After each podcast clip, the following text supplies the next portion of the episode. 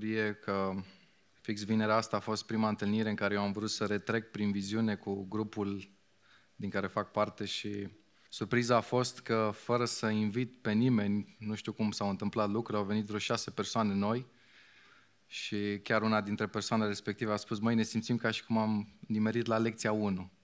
Și a fost o bucurie să vedem că odată cu ce am început să ținem întâlnirile de viziune, Dumnezeu deja a început să miște oameni spre noi. Și sunt oameni care atunci când au auzit viziunea și au văzut accentul pus pe gloria lui Dumnezeu, uh, au spus, măi, și noi rezonăm cu modul acesta de a avea biserică. Și asta, pentru asta îi mulțumim lui Dumnezeu. Vreau să încep în uh, dimineața aceasta prin a-ți pune o întrebare. Ai simțit vreodată că viața îți joacă feste și că ai fost aruncat în lupte pe care nu ți le dorești? Acum, ce întrebare pun și eu duminică dimineață, nu-i așa? Cine dorește și cui îi place să se afle în lupte? Să se afle în războaie, să se simtă în momente din acestea tensionate, pline de presiune și de tensiuni. Nu suntem niciodată întrebați dacă vrem să luăm parte la diverse lupte, la diverse războaie și totuși uneori ne aflăm chiar în mijlocul lor și uneori ne simțim ca fiind aruncați acolo. Nu v-am văzut de aproximativ două luni, dar de două lucruri pot să fiu sigur. Unu, cu siguranță v-ați făcut și mai frumoși decât ultima oară.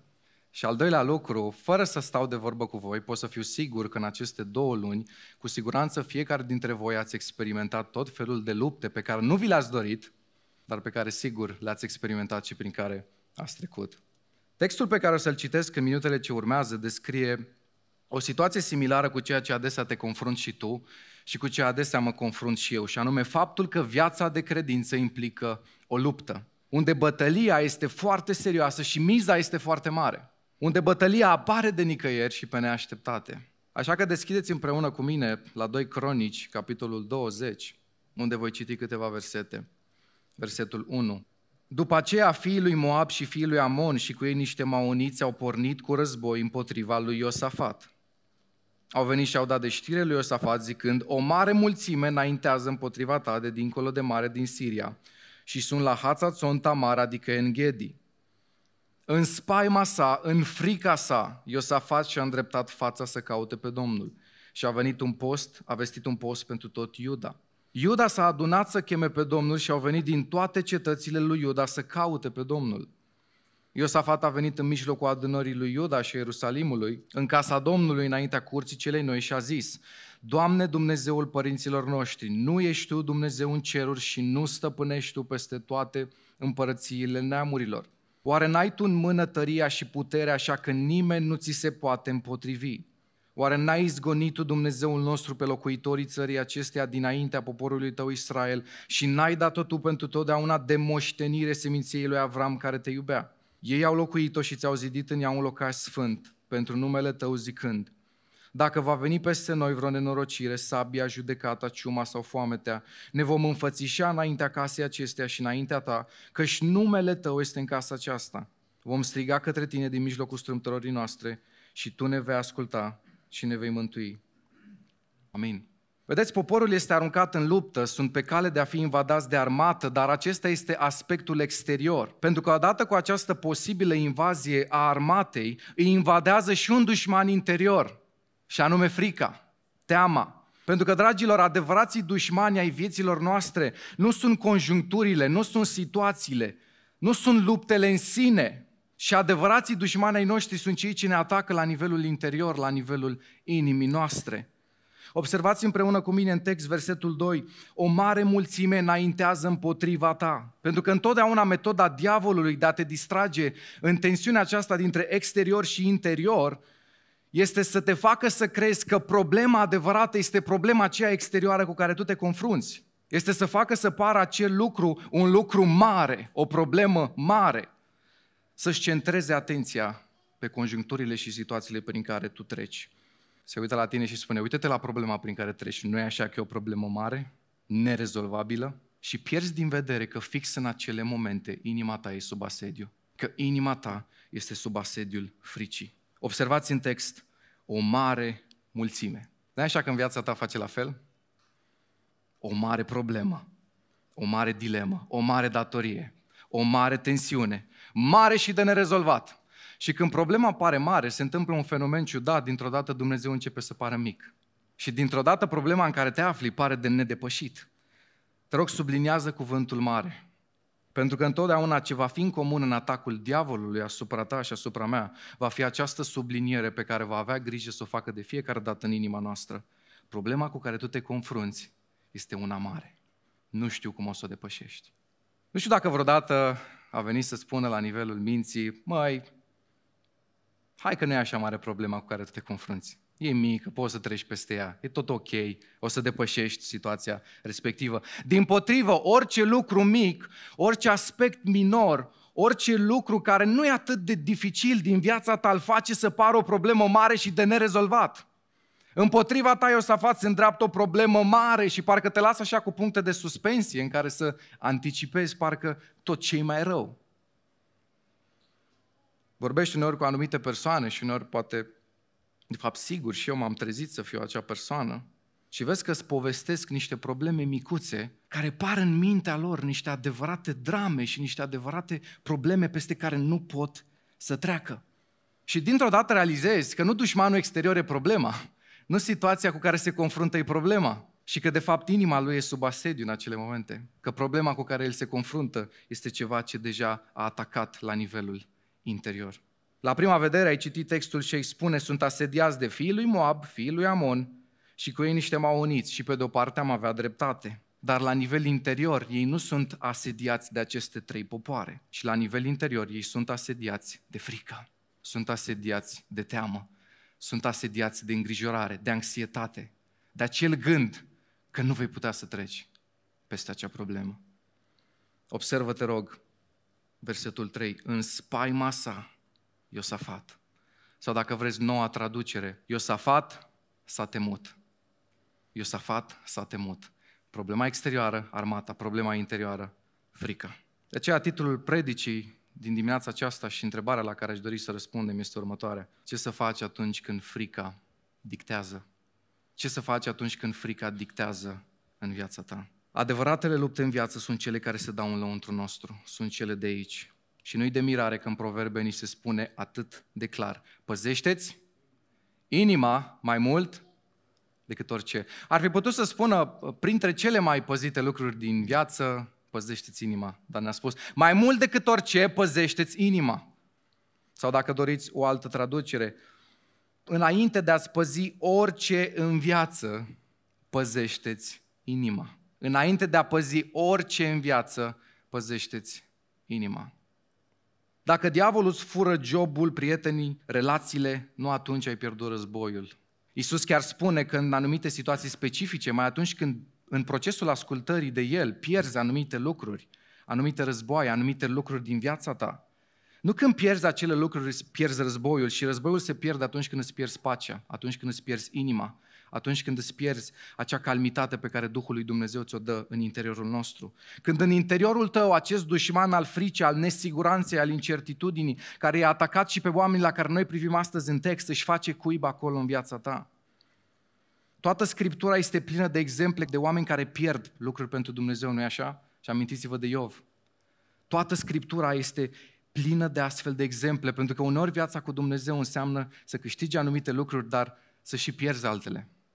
Și a fost așa un gând de care Duhul lui Dumnezeu m-a conștientizat că sunt persoane chiar în dimineața aceasta cărora Dumnezeu le vorbește în perioada aceasta să renunțe, să piardă anumite lucruri, obiceiuri, poate chiar persoane, înțelege că e spre binele tău. Observați împreună cu mine versetul 3.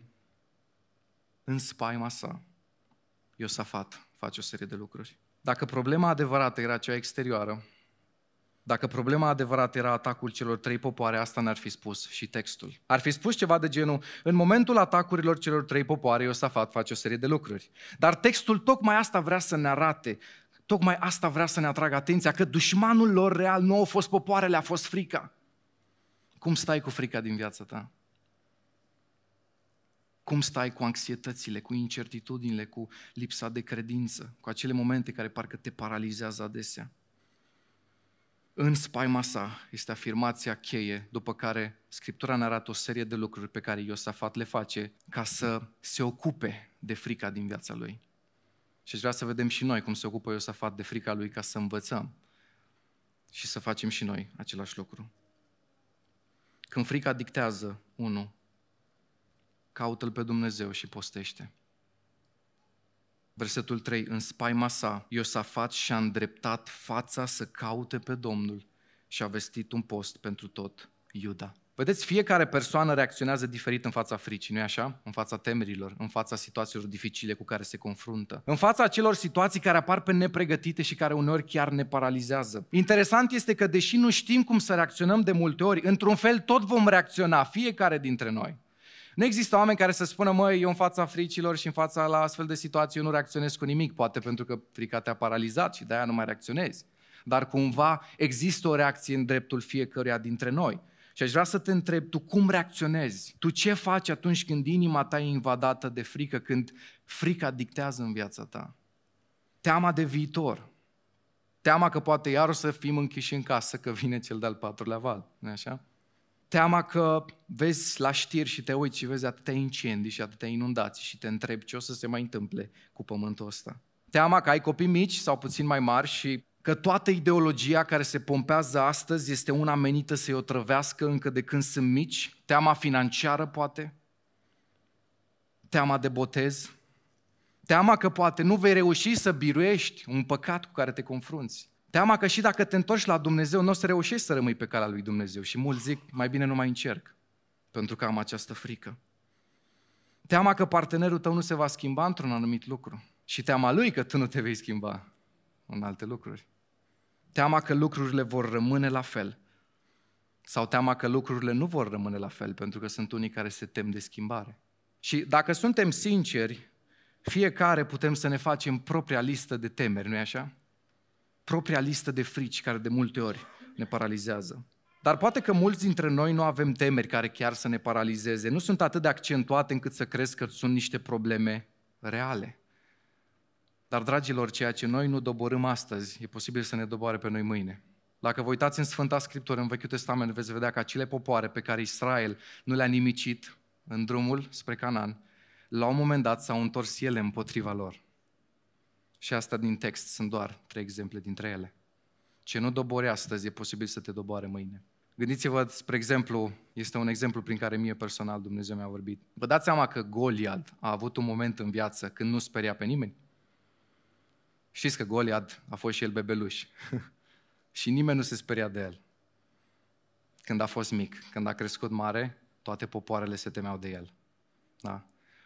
Omoară problemele și fricile din viața ta cât timp Goliad e mic. Că atunci când Goliad crește, e posibil să te doboare Goliad pe tine. Doamne, ajută-ne la asta. Dacă identifici astfel de temeri în viața ta, chiar dacă sunt mici, ocupă-te de ele acum. Versetul 3 spune, în spaima sa Iosafat și-a îndreptat fața să caute pe Domnul și a vestit un post pentru tot.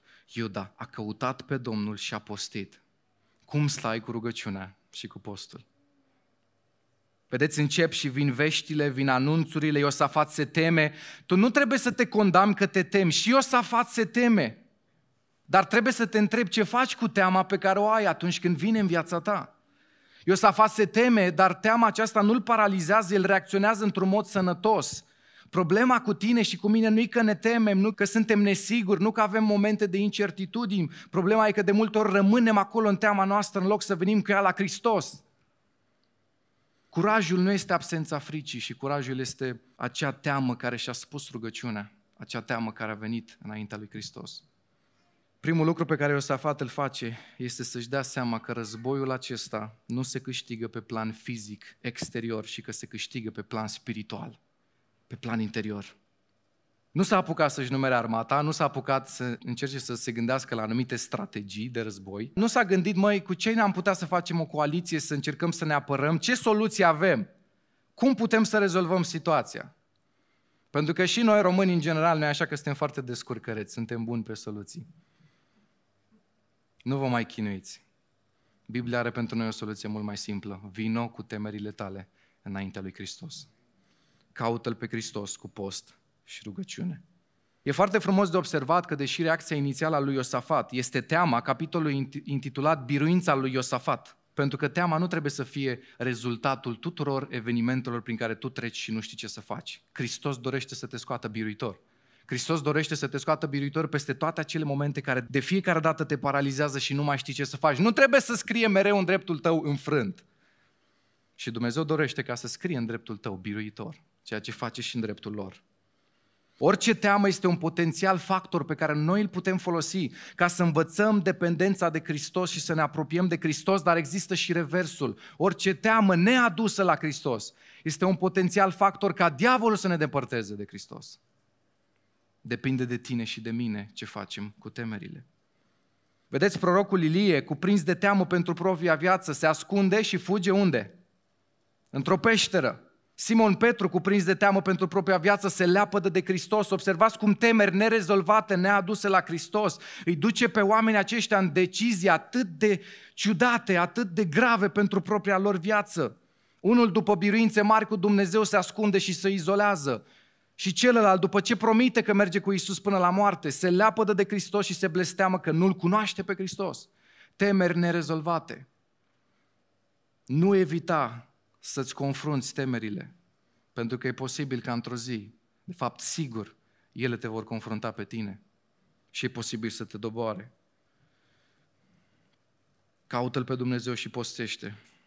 În al doilea rând, când frica dictează, recunoaște suveranitatea lui Dumnezeu și smerește-te. Observați în continuare reacția lui Iosafat. Nu doar se roagă, nu doar postește, ci el recunoaște în rugăciunea lui suveranitatea lui Dumnezeu peste acea situație în care el și poporul se regăsea. Versetul 6 și a zis, Doamne Dumnezeul părinților noștri, nu ești Tu Dumnezeu în ceruri și nu stăpânești Tu peste toate împărățiile neamurilor. Oare n-ai Tu în mână tăria și puterea așa că nimeni nu ți se poate împotrivi? Vedeți, de multe ori ideea aceasta că Dumnezeu e suveran e foarte puțin înțeleasă. Îl înțelegem pe Hristos ca fiind suveran într-un mod din acesta vag, teologic, la nivel general. Dar inima noastră de cele mai multe ori, deși știm teoretic că El e suveran, inima noastră în continuare e frământată de probleme, de întrebări, de frici pe care le ținem acolo. Observați în rugăciunea lui Iosafat, nu ești tu Dumnezeu în ceruri, și nu stăpânești tu peste toate împărățiile neamurilor, adică stăpân și în ceruri, dar stăpân și pe pământ. Asta știa Iosafat despre Dumnezeu. Și dacă e stăpân peste întreg pământul, e stăpân și peste viața ta. Și dacă e stăpân peste viața ta, este stăpân și peste problemele care te paralizează atât de multe ori. Un avion spre Paris mai avea câteva minute până la decolare Ultimul pasager după care stewardeza a închis ușa avionului era o fetiță. A urcat în avion cu biletul în mână și a căutat atentă locul și s-a așezat pe scaunul liber, care era lângă mine, povestește această persoană. Se vedea că e o fetiță educată, încrezătoare și inteligentă. S-a uitat la mine, mi-a zâmbit, apoi a scos o carte și a început să coloreze. În ciuda vârstei fragede, cel mult 8 ani, nu avea gesturi de nervozitate sau neliniște la decolarea avionului.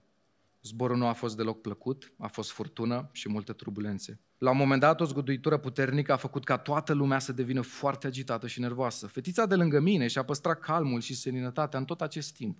Cum o fi reușit și de unde atâta calm? Gândeam privind echipul senin. În timp ce o femeie mai gălăgioasă a întrebat o fetiță, ție nu ți-e frică? Nu, doamne, a răspuns fetița și uitându-se la cartea ei a continuat. Tatăl meu este pilotul. Tatăl tău, frate și soră, e pilotul Universului. Și e pilotul lumii spirituale. Și e pilotul vieții tale și e suveran peste toate problemele și situațiile cu care tu te confrunți. Alege să te încrezi în Dumnezeu și recunoaște-i suveranitatea peste acele probleme pe care le cunoști și care te frământă chiar și astăzi, chiar și ieri, chiar și perioada aceasta de timp prin care treci. Și dacă simți că Dumnezeu nu este și pilotul vieții tale și nu El îți conduce viața și existența, poți rosti chiar acum în mintea ta o rugăciune. Și să spui, Doamne, vreau să conduc și viața mea. Destul am condus-o singur și n-am ajuns nici când. Recunoaște suveranitatea Lui și smerește-te. Priviți rugăciunea lui Iosafat, versetul 12. Noi suntem fără putere înainte acestei mari mulțimi care înaintează împotriva noastră și nu știm ce să facem. Observați smerenia din rugăciunea lui. Nu știm ce să facem, suntem fără putere, nu avem soluții. Vedeți, multe înfrângeri din viața noastră nu au loc pentru că suntem slabi, ci tocmai pentru că ne credem tari. Teoretic spunem că suntem slabi, dar la nivel practic ne trădează modul în care ne trăim viața. La ce mă refer? Ce părere ați avea despre mine dacă aș spune că mi este foarte, foarte foame și aș sta în fața unei mese pline de mâncare și aș spune, mi atât de foame, mi-aș dori atât de mult să mănânc, dar nu m-aș atinge de acele bucate. Ce mi-ați spune? Mănâncă. Aș spune, aș vrea să mănânc atât de mult. Mi-e atât de foame. Dar aș continua să stau și să mă uit la acele bucate fără să mă ating de el. Probabil că ați spune că sunt un pic cum? Ori mincinos, ori nebun. Una din două. În aceeași măsură când noi afirmăm că suntem slabi și că avem nevoie de Hristos, dar nu ne smerim să-L căutăm pe Dumnezeu prin rugăciune, prin cuvânt, prin grup mic, prin biserică, prin post. Nu declarăm noi de fapt că suntem puternici și că putem și fără Dumnezeu. Teoretic spunem că suntem slabi, practic ne trădează modul în care trăim. Cum este viața ta zilnică, personală cu Dumnezeu? A te smeri înaintea lui Dumnezeu nu este un concept din acesta vag, prin care spui, Doamne, mă smeresc în cadrul unei cântări. A te smeri înaintea lui Dumnezeu înseamnă că zilnic tu cauți dependența de acest Hristos pentru că știi că fără El o să falimentezi sigur. Priviți cum se smerește Iosafat împreună cu poporul. Noi suntem fără putere și nu știm ce să facem. Și știm că el chiar a crezut asta, pentru că n-a demarat proiecte speciale de rezolvare a situației în care se găsea. El chiar a crezut și chiar a știut că nu are soluții în afara lui Dumnezeu. A căutat pe Domnul, a căutat fața lui, a postit, s-a rugat, a recunoscut suveranitatea lui și prin toate acestea ce a făcut el de fapt este că s-a smerit ca să caute pe Dumnezeu. E interesant faptul că teama a fost dușmanul principal al lui Iosafat și exact la asta îi răspunde Dumnezeu. Observați versetul 3, în spaima sa, și observați când îi răspunde Dumnezeu ce îi spune în versetul 15. Nu vă temeți. Observați versetul 12, noi suntem fără putere înainte acestei mari mulțimi și versetul 15 ce îi spune Dumnezeu, nu vă temeți și nu vă înspăimântați dinaintea acestei mari mulțimi. Exact cum se roagă, Dumnezeu îi și răspunde, specific pe teama lui, specific pe problema cu care el se confrunta. Așa de minunat e Dumnezeu că atunci când tu te rogi și aduci temerile tale înaintea lui, el îți vorbește și îți vorbește specific. El îți tratează problema pe care tu ai adus-o. Folosește exact aceleași cuvinte pe care Iosafat le aduce în rugăciune. Ne teamă de marea mulțime, Dumnezeu spune, nu te teme de marea mulțime. Doamne, ne temem, Dumnezeu spune, nu te teme.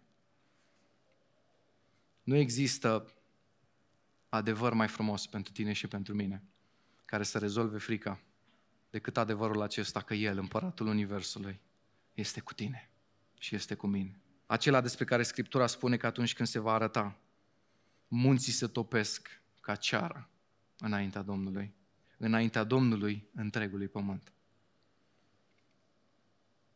Când frica dictează, caută-L pe Dumnezeu și postește. Recunoaște suveranitatea lui Dumnezeu și smerește-te. Al treilea lucru pe care îl învățăm din text, aduți aminte de tot ceea ce a făcut El pentru tine și crede-i promisiunile. Observați ceea ce face Iosafat, versetul 7. Oare n-ai izgonit tu pe locuitorii țării acestea? Oare n-ai dat-o tu de moștenire seminției lui Avram? Ce face de fapt Iosafat? Își aduce aminte de tot ceea ce Dumnezeu deja făcuse pentru ei. Mai mult decât atât, una din expresiile des repetate în Vechiul Testament atunci când Dumnezeu vorbește cu poporul Israel este aduți aminte. Aduți aminte că erai rob și te-am făcut liber. Aduți aminte că erai în Egipt și te-am dus pe tot traseul acesta până în Canaan. Aduți aminte că ți-am dat călăuzire, am fost cu tine și noaptea și ziua. Aduți aminte de tot ce am făcut în viața ta. Chiar și cina la care noi am stat astăzi este o aducere aminte a ceea ce Hristos a făcut pentru noi. Aduți aminte și tu în dimineața asta de ceea ce El a făcut în viața ta, de ceea ce El face în viața ta. Vedeți, necredința noastră, nemulțumirea noastră și frica noastră adesea provine din faptul că uităm ceea ce Dumnezeu a tot făcut pentru noi. Uităm de toate binecuvântările pe care El le-a făcut, de toate situațiile din care ne-a scos. Binecuvintează suflete pe Domnul și nu uita. Adu-ți aminte în dimineața asta și tu. Doamne, mi-e teamă de situația asta și Dumnezeu spune, adu-ți aminte. Doamne, nu știu cum o să depășesc această situație. Adu-ți aminte. Adu-ți aminte de câte ori nu te-ai aflat în situații similare cu asta în care te afli acum și te-am scos de fiecare dată de acolo. Doamne, nu știu dacă o să am putere. Adu-ți aminte de câte ori nu ți-am dat putere atunci când erai obosit. Doamne, nu cred că situația cu familia mea, cu locul de muncă, cu datoria mea, cu nevoile mele se poate schimba. Adu-ți aminte de câte ori eu nu am schimbat toată dimensiunea vieții tale. Acum să-ți aduci aminte de tot ce a făcut Dumnezeu este doar o jumătate din ceea ce avem de făcut, pentru că asta e și jumătate din ceea ce Iosafat face. Priviți în continuare, Iosafat nu face doar atât. El își aduce aminte de ceea ce a făcut Dumnezeu, dar își aduce aminte și de promisiunile lui Dumnezeu pentru viitor. Observați, vă rog. Și îmi place așa de mult lucrul acesta la Dumnezeu. Vrea să ne aducem aminte din trecut pentru prezent și vrea să ne facă promisiuni pentru viitor ca să avem și viitorul asigurat. El se ocupă de trecut, de prezent și de viitorul vieții noastre. El își aduce aminte de ceea ce a făcut Dumnezeu, dar își aduce aminte și de promisiunea lui Dumnezeu, conform căreia, versetul 9, atunci când vor striga la El din locul acela, El îi va asculta. Știți că această promisiune avem și noi în nou legământ, ca și copii ai Lui? Și aruncați asupra Lui toate îngrijorările voastre, căci El însuși se îngrijește de voi. Și în Filipeni 4 cu 6, nu vă îngrijorați de nimic, nu vă temeți de nimic, nu vă frământați, ci în orice lucru aduceți cererile voastre la cunoștința lui Dumnezeu prin rugăciuni și cereri cu mulțumiri. Și uitați promisiunea pe care Hristos ne-o face și pacea lui Dumnezeu care întrece orice pricepere vă va păzi inimile și gândurile în Hristos Isus. Observați același accent pus pe interior și în această promisiune pe care Hristos o face. Nu spune, aduceți cererile voastre înaintea mea și eu în a doua secundă o să le rezolv pe toate și așa cum vă doriți voi. Pentru că de multe ori rezolvarea nu e așa cum ne imaginăm noi. Și nici nu trebuie să fie cum ne imaginăm noi, că Dumnezeu știe mai bine. Dar promisiunea pe care Hristos o face, El spune, problema cu care tu te confrunți în primul rând e inima și deci adu problemele exterioare, frământările, îngrijorările înaintea mea și eu mă ocup de inimă și de minte, adică de interior și îți dau pacea de care ai nevoie.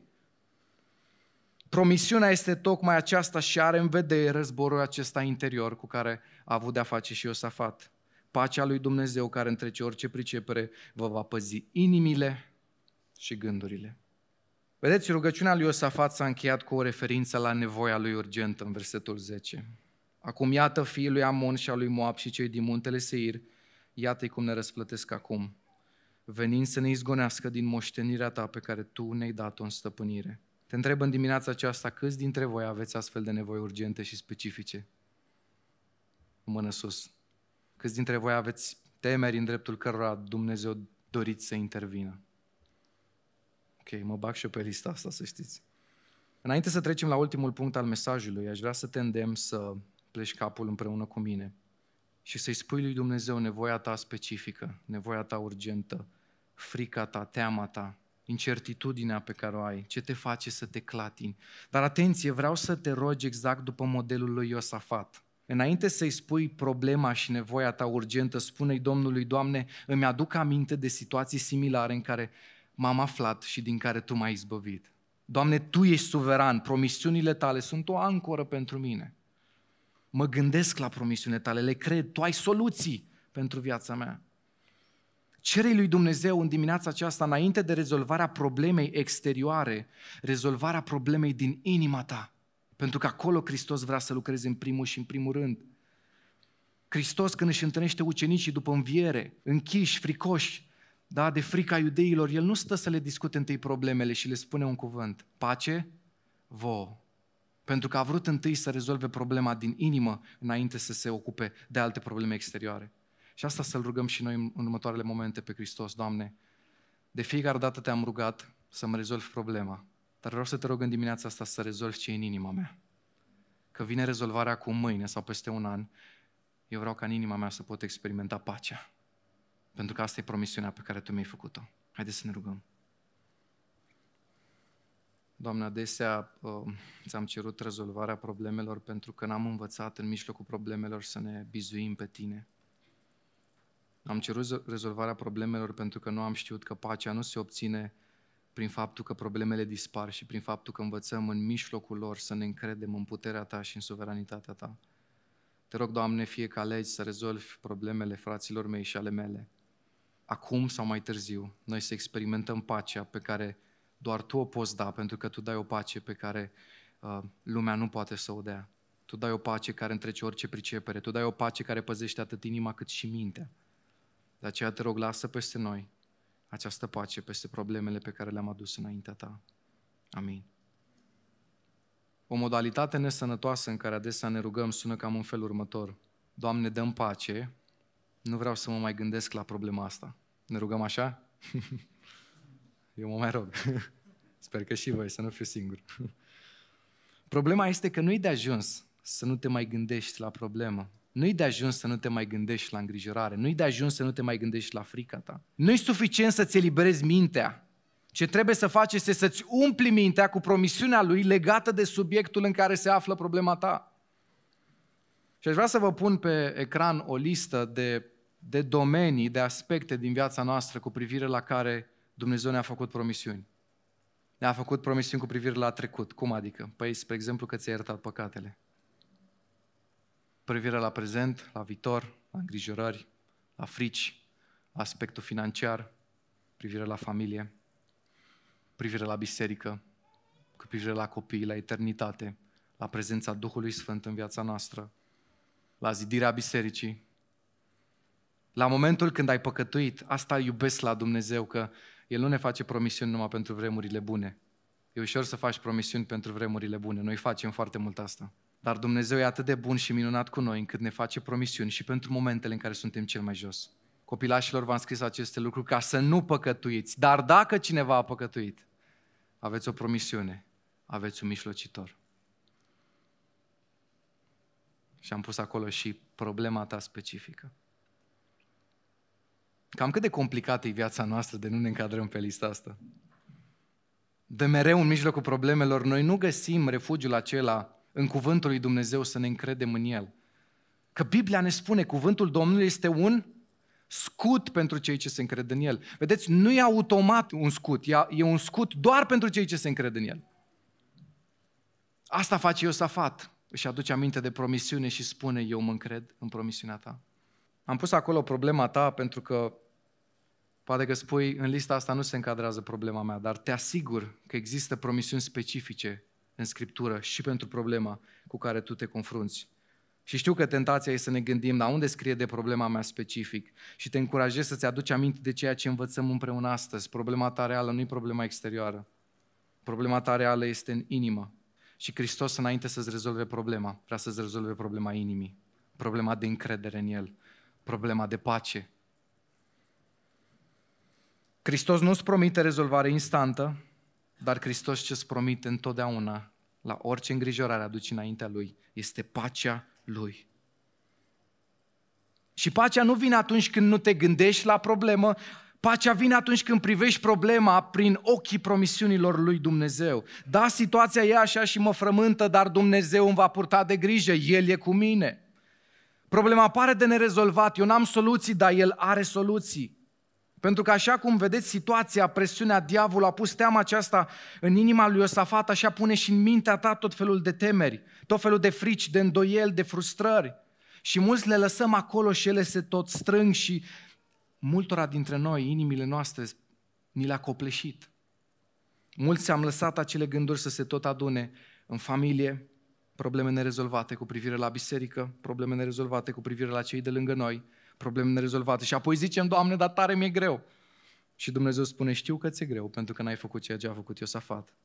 În fața războiului, Iosafat a spus, eu mi-aduc aminte de ce a făcut Dumnezeu până acum, n-am uitat și mi-aduc aminte și de ceea ce a promis Dumnezeu pentru viitor. Doamne, ajută-ne și pe noi să facem asta. Și astfel ne îndreptăm spre ultimul punct din textul nostru, din mesajul din dimineața aceasta. Când frica dictează, nu te uita la tine și îndreaptă-ți ochii spre Dumnezeu. Sunt mai multe versete în care se subliniază foarte atent aceeași idee. Observați, vă rog, încă de la început, în versetul 3. În spaima sa, Iosafat și-a îndreptat fața să caute pe Domnul. Versetul 12. Căci noi suntem fără putere înainte acestei mari mulțimi care înaintează împotriva noastră și nu știm ce să facem, dar ochii noștri sunt îndreptați spre tine. De ce să nu te uiți la tine? Pentru că exact asta dorește și diavolul. Uitați modalitatea în care încearcă să îndrepte lui Iosafat privirea pe el – Observați încă din versetul 2. O mare mulțime înaintează împotriva cui? Împotriva ta. Priviți accentul pe care diavolul îl pune pe Iosafat, așa cum face și pe noi. Tu, tu, tu. Nu poți, nu vei reuși, nu ești în stare, vei claca, vei ceda, nu-ți vei duce pocăința la capăt. Tu nu vei putea dacă te vei boteza, tu ești un dezastru, tu ești fără speranță. Împotriva ta, Iosafat se îndreaptă o armată. Mă, dintr-o dată armata aia nu se mai îndrepta împotriva țării. Dintr-o dată armata era numai cu Iosafat. Dintr-o dată problema respectivă se îndreaptă numai în dreptul lui Iosafat. De ce? Pentru că diavolul îi creionează un război în care vrea să-l facă să creadă un singur lucru. Tu, Iosafat, e singur. Tu ești singur în problema cu care te confrunți. De câte ori nu te simți și tu singur? De câte ori nu te simți și tu izolat? Și pentru că te simți singur în inima ta, ajungi chiar să te izolezi și fizic să stai singur. Pentru că războiul s-a pierdut în interior. Dacă te simți așa, adu-ți aminte că nu ești singur. Hristos e cu tine. Și nu doar Hristos e cu tine. Frații tăi, surorile tale din biserică, privește în jurul tău, sunt cu tine. Și slavă lui Dumnezeu pentru asta. Alt motiv pentru care să nu privești la tine, vedem tot în text și invit și echipa de închinare. Versetul 2. Au venit și au dat de știre lui Iosafat zicând, o mare mulțime înaintează împotriva ta de dincolo de mare, din Siria, și sunt la Hatzațon Tamar, adică în Ghedi. Diavolul atunci când îți transmite la nivelul inimii de ce vei fi înfrânt, ascultați-mă cu atenție, el îți dă și detalii despre asta. Uite de ce vei fi înfrânt. Și nu e așa că explicațiile pe care le ai mereu în inima ta, cu acele subiecte în care el îți spune că vei fi înfrânt și că nu vei reuși să depășești și că nu vei reuși să treci mai departe, explicațiile respective sunt foarte plauzibile și foarte exacte, întotdeauna. Sunt foarte convingătoare. Când inima ta e asediată de astfel de gânduri, realizează în acele momente că diavolul e cel care face asta. Dumnezeu niciodată nu o să-ți dea detalii despre motivele și modurile în care o să fii înfrânt ca să te descurajeze. Numai cel rău face chestia asta de fiecare dată. Observați în text ce face cu Iosafat. O mare mulțime înaintează împotriva ta, de dincolo de mare din Siria, Iosafat, fii pe fază, fiii lui Moab, fiii lui Amon, cu ei niște maoniți, a, și sunt la Hatzațon Tamar, adică în Ghedi, în caz că nu știu unde, vezi că se apropie. Mai lipsea să-i spună și armele cu care vin. Detalii peste detalii pe care Iosafat le primește. De ce? Ăștia sunt aproape, sunt o mulțime, nu doar o mulțime, sunt o mulțime mare, spune textul, și toți aceștia vin împotriva ta, Moab, Amon și Maoniți. Ce să mai spui când auzi asta? nu așa că sună foarte convingător. Așa cum și diavolul în mintea noastră face același lucru. Îți dă detalii legate de ce vei fi înfrânt și de ce nu vei reuși să treci peste problema ta. Așa e că atunci când ești cuprins de teamă, de frică, de îngrijorare, câte explicații ai în inima ta. Oh. De ce nu vei reuși? De ce nu vei fi capabil să treci mai departe? Căci noi suntem fără putere înainte acestei mari mulțimi care înaintează împotriva noastră și nu știm ce să facem, dar ochii noștri sunt îndreptați spre tine. Câți dintre voi știți mereu ce aveți de făcut următorul pas? Mâna mea nu e ridicată, dar vă întreb. Câți dintre voi știți mereu cum se vor rezolva problemele? Câți dintre voi știți cum să ieșiți mereu din problemele tensionate, de frică, de teamă? Vă dau o veste bună. Nu trebuie să știi ce ai de făcut de fiecare dată. Trebuie să știi, în schimb, unde să ai privirile îndreptate de fiecare dată. Iosafat a zis, nu știu ce să fac, dar știu că trebuie să mă uit la tine. Nu știu ce trebuie să fac, dar știu că privirea mea trebuie să fie țintă la tine. Dacă mă uit la mine, la popor, la conjunctură, descurajez. Dacă mă uit la tine, Doamne, prin curaj. Începe o să faci și se roagă și spune, nu știm ce să facem și dacă versetul se termină aici era foarte descurajant, dar el continuă și ne dă o încurajare, dar ochii noștri sunt îndreptați spre tine. Tu unde privești? Gândește-te specific la situațiile care te descurajează, în care te temi, în care frica își face acolo cuibă în inima ta. Tu unde privești? Unde sunt privirile? Ce se întâmplă când privirile sunt îndreptate spre El? Trebuie să știm și asta, nu-i așa? Dați în versetul 14 ce se întâmplă după ce El face treaba asta. Atunci Duhul Domnului a venit în mijlocul adunării. Când privirea ta e îndreptată spre Dumnezeu, Duhul Domnului își face apariția. Și când Duhul Domnului își face apariția, dintr-o dată războiul acela interior, situația cu care tu te confrunți, lucrurile care te frământă, parcă dintr-o dată se liniștesc. În lupta aceasta nu ești singur. În frica vrea să dicteze viața ta, roagă-te cum s-a rugat Iosafat. Fă ce a făcut el. Pentru că până la urmă ține de tine și de mine ce facem atunci când suntem confruntați de frici. Avem aceste patru lucruri pe care, uh, dacă se poate să fie puse și pe ecran, orice frică și orice lucru prin care treci de genul acesta, caută să faci ceea ce a făcut Iosafat. Caută-L pe Dumnezeu și postește. Recunoaște suveranitatea Lui și smerește-te.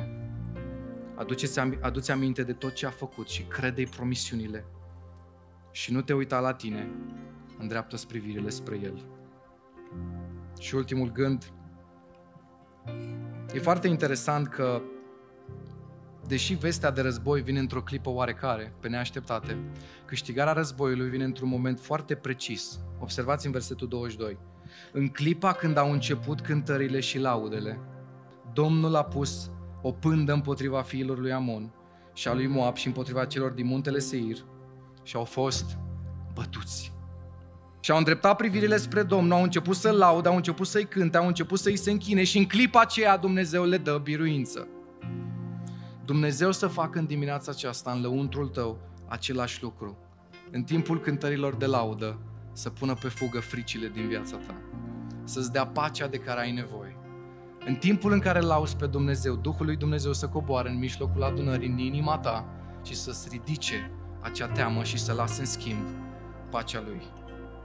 Amin. Haideți să cântăm și apoi să ne rugăm.